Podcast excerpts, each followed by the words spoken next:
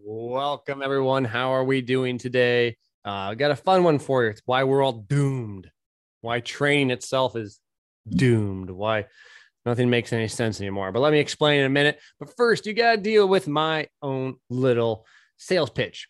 Always an athlete, training team, seven day free trial. If you like getting jacked, stacked, and running fast, that might be a cup of tea for you. We do arms, we do bench press, we do sprints, we do squats, all the fun things that you could love. And I made it because I like to train like an athlete. I like to play sports. You might like to play sports still. Guess what? Your training should actually get you ready to play sports. I'd rather play sports than lift weights.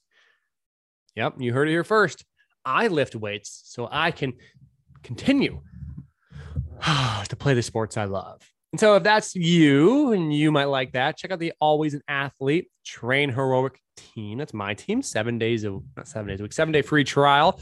Train six days a week, but you could easily chop it down to four if you were so inclined to do so. Give it a go. Let me know what you think. Hope you guys enjoy. Try it out. Now, today we're talking about why we're all doomed, why training makes no sense anymore.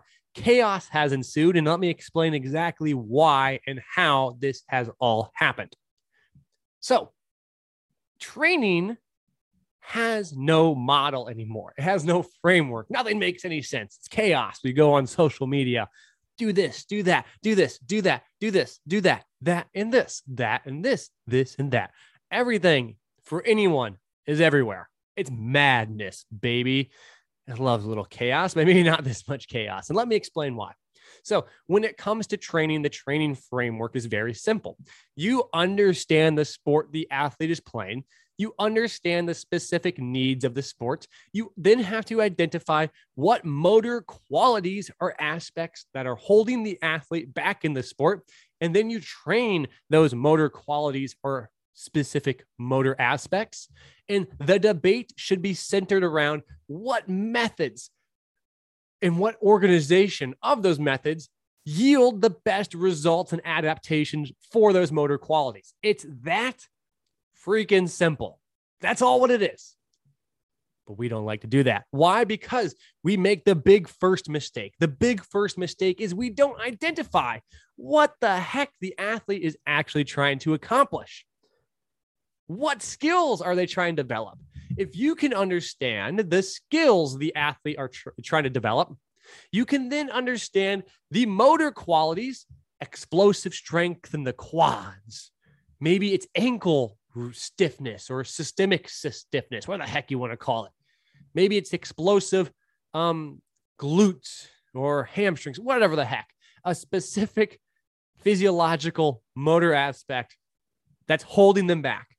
You can identify it. This person can needs to hold an acceleration angle because they're working on accelerating to the hoop. Here are the muscles and qualities involved with holding that acceleration angle. Therefore, we need to find methods that improve X, Y, and Z. Then we have our debate around the methods and the organization of that training, but there is no debate as to what kind of things we're going to do. But instead, you turn on your social media and you see people running backwards. You see people hanging on stuff. You see people jumping on things and off of things and wearing shoes and not wearing shoes, but never, never do you see a specific motor quality from which this exercise is being done, and then the evidence to support that. And until that happens, you, the consumer, will be stuck to land of chaos, the land of persuasion, the land of bells and whistles and all things pretty. I'd rather show you something that's cool and engaging than informative and helpful. That's what social media has done. There's no plan of action. If if you were to come watch some of my training sessions with my athletes, you would be so bored. Many times we just do 10 sets of three reps or two reps of a specific exercise multiple times in the week. It is very boring. Dr. Anatoly Bondarchuk inspired me quite a bit in that regards when he pointed out the fact this is what I do for my shot putters. That's going to help them get better. We're going to keep doing that until it doesn't make them better. It's like, oh, that makes a lot of sense. There's not just variety for the sake of variety, there's reasons behind what we're doing. So we are all doomed until this happens because what happens is research also kind of floats in a chaotic manner when this occurs. There is no aggregation of literature surrounding specific methods. That's a big problem. There's lots of things kind of floating around the area, but there is no spearhead. There is no centration of focus around are these the best methods to increase X, Y, or Z? Once we can begin to do that, we can begin to have some universally applied research methods and application mode. That's probably not going to happen. A lot of reasons why that's the case, too. So, if you are a professional organization, you're listening to this, you have some resources. You spend lots of money on players. Players are worth lots of money. Lots of money should be dedicated towards developing players.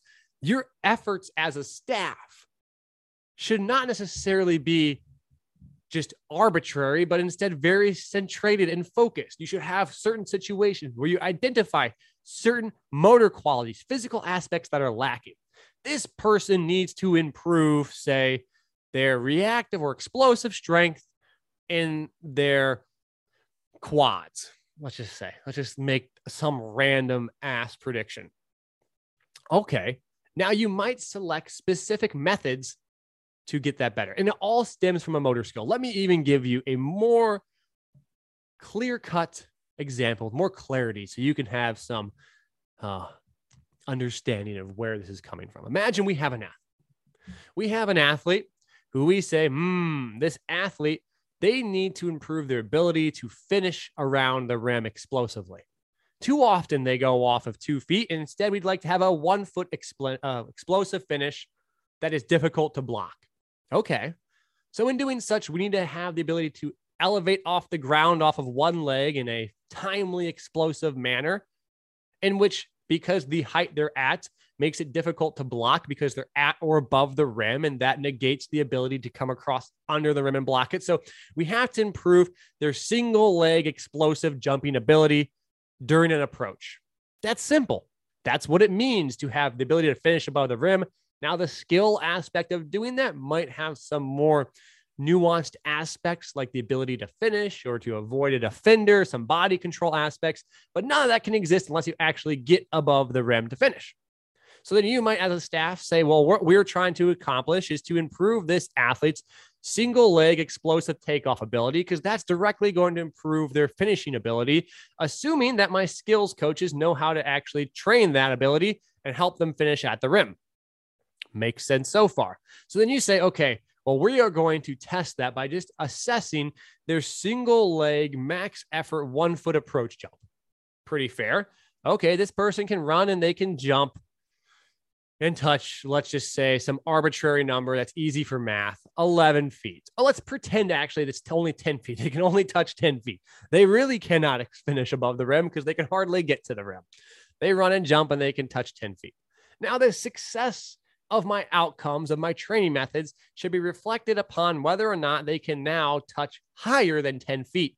Heck, we could even make it more specific and do it with a basketball off of a dribble.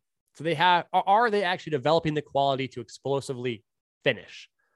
And in doing such, we can break down specific areas. We can say, hmm, I think part of their ability to not jump and touch high is the fact that they poorly brace on their front leg they have the inability to actually contact the ground effectively and brace on that front leg so they can actually create a moment around the hip to jump and explode. So I'm going to say the ability to do a single leg drop jump off of a small box. We're going to drop from 12 inches, hit the ground, and jump as high as we can. That's going to be a reflection of their reactive strength. And that reactive strength is a quality that's going to be associated with that bracing factor of their leg. And so we're going to see is if that goes up, we're going to expect to see their jumping ability to go up as well in tandem with it. Okay, now we have some linear aspect through which we're developing qualities. Notice we have yet to talk about training. Why? Because training's not the hard part. Now we get to the hard part here. We get, well, now we did the hard part. Now we get to the fun part, which is training. So now you say, okay, I need to improve this quality. Well, now here we go. This is where you have to determine the best methods to determine and train that quality. That is how you do it. You now say, okay, what's the best methods to improve that single leg reactive strength, which in turn should have a cascade of events. The excuse that this model doesn't work is an excuse of laziness. It's an excuse that, oh, it's too complex. It's more than that. No, it is not more than that. If you don't define it and you can't define it, you can't improve it. So therefore, you're off the hook. It's that simple. Do your best to define it. You have to be doing things for a reason. There's no way you could possibly just be training someone in hopes of something occurring. I hope not. We need to have a logistical framework here. And there is an art and feel to it. You could say, well, hmm, I'm going to spend 60% of my time doing these kind of movements. All right. And it's really easy because as my training brain thinks and process it, I think these are some of the best ways to improve single leg takeoff because that's an important goal for this athlete to actually finish around the rim because that's what is holding their ability back to when they drive a closeout, they need to finish around the rim to make it more difficult for a shot blocker. And that skill of development can only take place upon discussion with the athlete to identify that is a reasonable skill through which I need to develop myself. And that would create value for me in the performance realm I'm playing in. So that discussion point occurs at a higher level. It is based on, again, maybe like the general manager or someone of that nature, identifying the value of the athlete initially, then what could be further developed to help them improve their game. Then you access your resources in terms of the skill department. You access the resources in terms of your strength conditioning staff. Your strength conditioning staff is going to be geared and designed to help achieve the development of this new perceived value. Now, if you as the GM decided to pick the wrong value, you're going to have this guy improve and they can now throw down massive one foot dunks and they can finish above the rim greatly, but they're never in the situation to finish above the rim. That is not the strength and conditioning fault. That is not the skills fault. That's the that's the problem of picking the wrong quality to develop. It's like if you were to buy a house, there's lots of things that you can improve upon the house. I could hire landscapers to make my landscape very nice. I could hire some contractors to come in and put on a new wing or addition to the house. I could have some decor and designers come in and restylize my house. I could have people stage the house with certain types of furniture. I could have an endless amount of things done to my house. Now, what is done to my house will change the value of the house. As in, you can make a player run and jump really high off one foot, but if they're never going to do that in a game, or that is no deterrent in their ability to perform, then that's a silly value to chase after. But the same way, if I hire my landscaper people to do a great landscaping job, they're going to find the best methods to make the best landscaping the way I like it. The same way a strength staff is a resource in which you want to develop a specific motor quality, that staff is mobilized then to develop that specific motor quality to help that person get bigger, faster, stronger, whatever the heck it might be in relation to adding value to skill. But because nothing is ever talked about in relation to building a specific motor quality for a reason, we have entered the land of sheer chaos and fabrication, the world of pretend, where we might just make random things happen and do random things. And then you see random things on social media with no continuity. And all we have is utter chaos and assumption of things actually occurring and being uh, effective. But that's not really effective at all. That's just doing things. And you're just doing things for the sake of doing things. And it's not maybe a staff fault, a strength staff fault. It's just the whole structure makes no sense. It's absolutely bananas it is wild to think that you might have a house and then you might have a landscaping staff, a decor staff, you might have um, a contractor who can add additions and wings, you might have all these other people that could work there. But instead of having some continuity and unity through which the house is trying to be built and done, people are just building arbitrary things. And so that's where on social media you see chaos ensue because that definition's never provided, nor I don't think most people think of that in that detail. Otherwise, it would be much more logically displayed. So we've all fallen into the world of complete chaos. So I provide to you a solution because I'm just not one here to complain. I'm here to try and provide value and problem solving. And so my solution to you is the logistical framework I just laid out.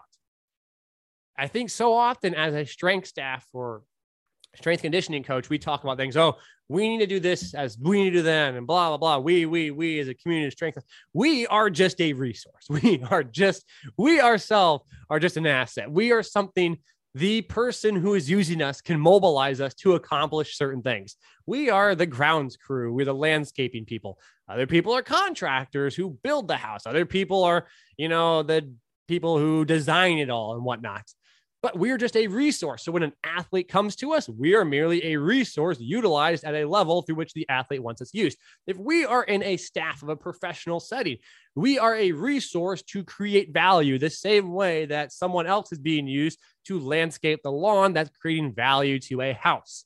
But that definition of value only exists upon the determining factor of that person sitting up top deciding what the value needs to be.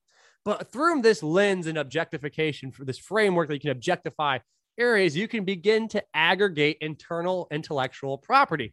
You begin to look at, huh, when we do these kind of methods and we see reactive strength begin to improve off of a single leg, but doesn't help their jumping performance, we know that's not a good test. Or we can say, well, we know this method right here is really good at helping people develop and explode off of a single leg so they can improve their finishing ability. But they don't actually, well, they can get to the rim and finish, but now we're having trouble learning the skill of actually finishing. So the skills people can sit around and go, hmm, maybe we should look at this. And what happens is everyone's work becomes narrowed in the sense that no one is doing excessive amounts of work. You actually might do less work, but we're all just trying to do the best work because it has a high level of definition.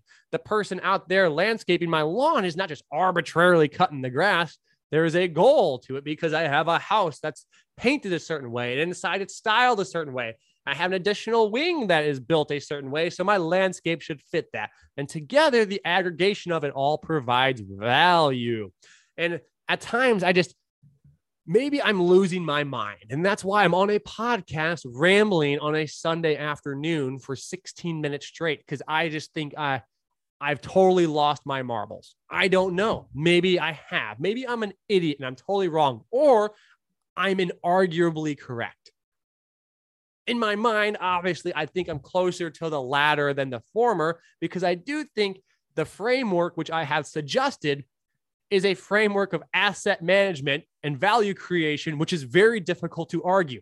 It also truly puts a definition onto what we're supposed to do as a strength staff. We have specific, we can be mobilized in specific ways to conquer specific obstacles, the same way the dietary staff, the same way the uh, you know, sports psychology staff, massage staff, they can all be organized and mobilized in a certain way to provide value. But again, stems from specific definition. And my argument for the strength staff is we are here to develop certain motor qualities. Maybe um, there are certain aspects of just uh, general maintenance we're, we're here for.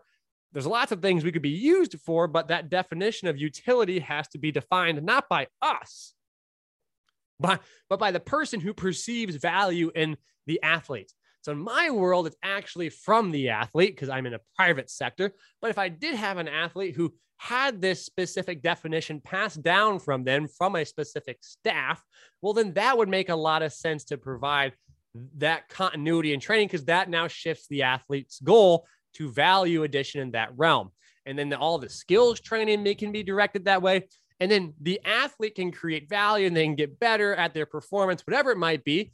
And then the organization has an opportunity to reflect on whether or not that decision they thought, oh, getting this better would actually provide value. Did it help them? Did it not? So, as an organization, at a hierarchical standpoint, you begin to aggregate information and internal pro- intellectual property about how you can develop more value from players. And then you begin to take that to the next level and you look at scouting and you look at player development in terms of uh, not scouting, but um, like a profiling, or you have an athlete come in that you have go through a workout that you're trying to appraise whether or not they can do X, Y, and Z. And if you know you're really good at doing certain things and you find an athlete who's lacking certain things that you're really good at resolving, you might say their stock is undervalued relative to our ability because we know we can improve these areas, their physical abilities to run fast and jump high, much better than maybe another organization might be able to because we have this whole chunk of information and we're going to be directed in unity towards that direction. And in doing such, we can take a player that has unique assets that are otherwise harder to develop certain skills, certain innate qualities, certain instinctive things. And we go, look, they have these great qualities that are really difficult to develop, very rare qualities. And they have these other qualities that we are as a staff are really good at developing. And so, and when one's team looks at this person, they might say, well, they're lacking these things. It's going to hold them back. And when we look at it, we're like, they're lacking these things that we can build. But you know what? We we have trouble building those other really unique skills assets. We can't teach height. We can't teach touch and finesse as well. We can't teach the innate instinct to the sport, but we can develop these other aspects very well. So while one person might perceive that athlete as well, they might be limited, we might say, well, this person's really undervalued because we have the ability to create value here, value creation. So I'll leave it there for now. I'll stop my rant. I appreciate you all listening. If you guys are interested in this topic, you want to hear more about it, let me know. I hope you enjoy this. I hope it's thought provoking and makes you think. Um, I enjoy speaking about it and I enjoy chewing on these ideas. So I hope you all enjoy. Take care and peace out.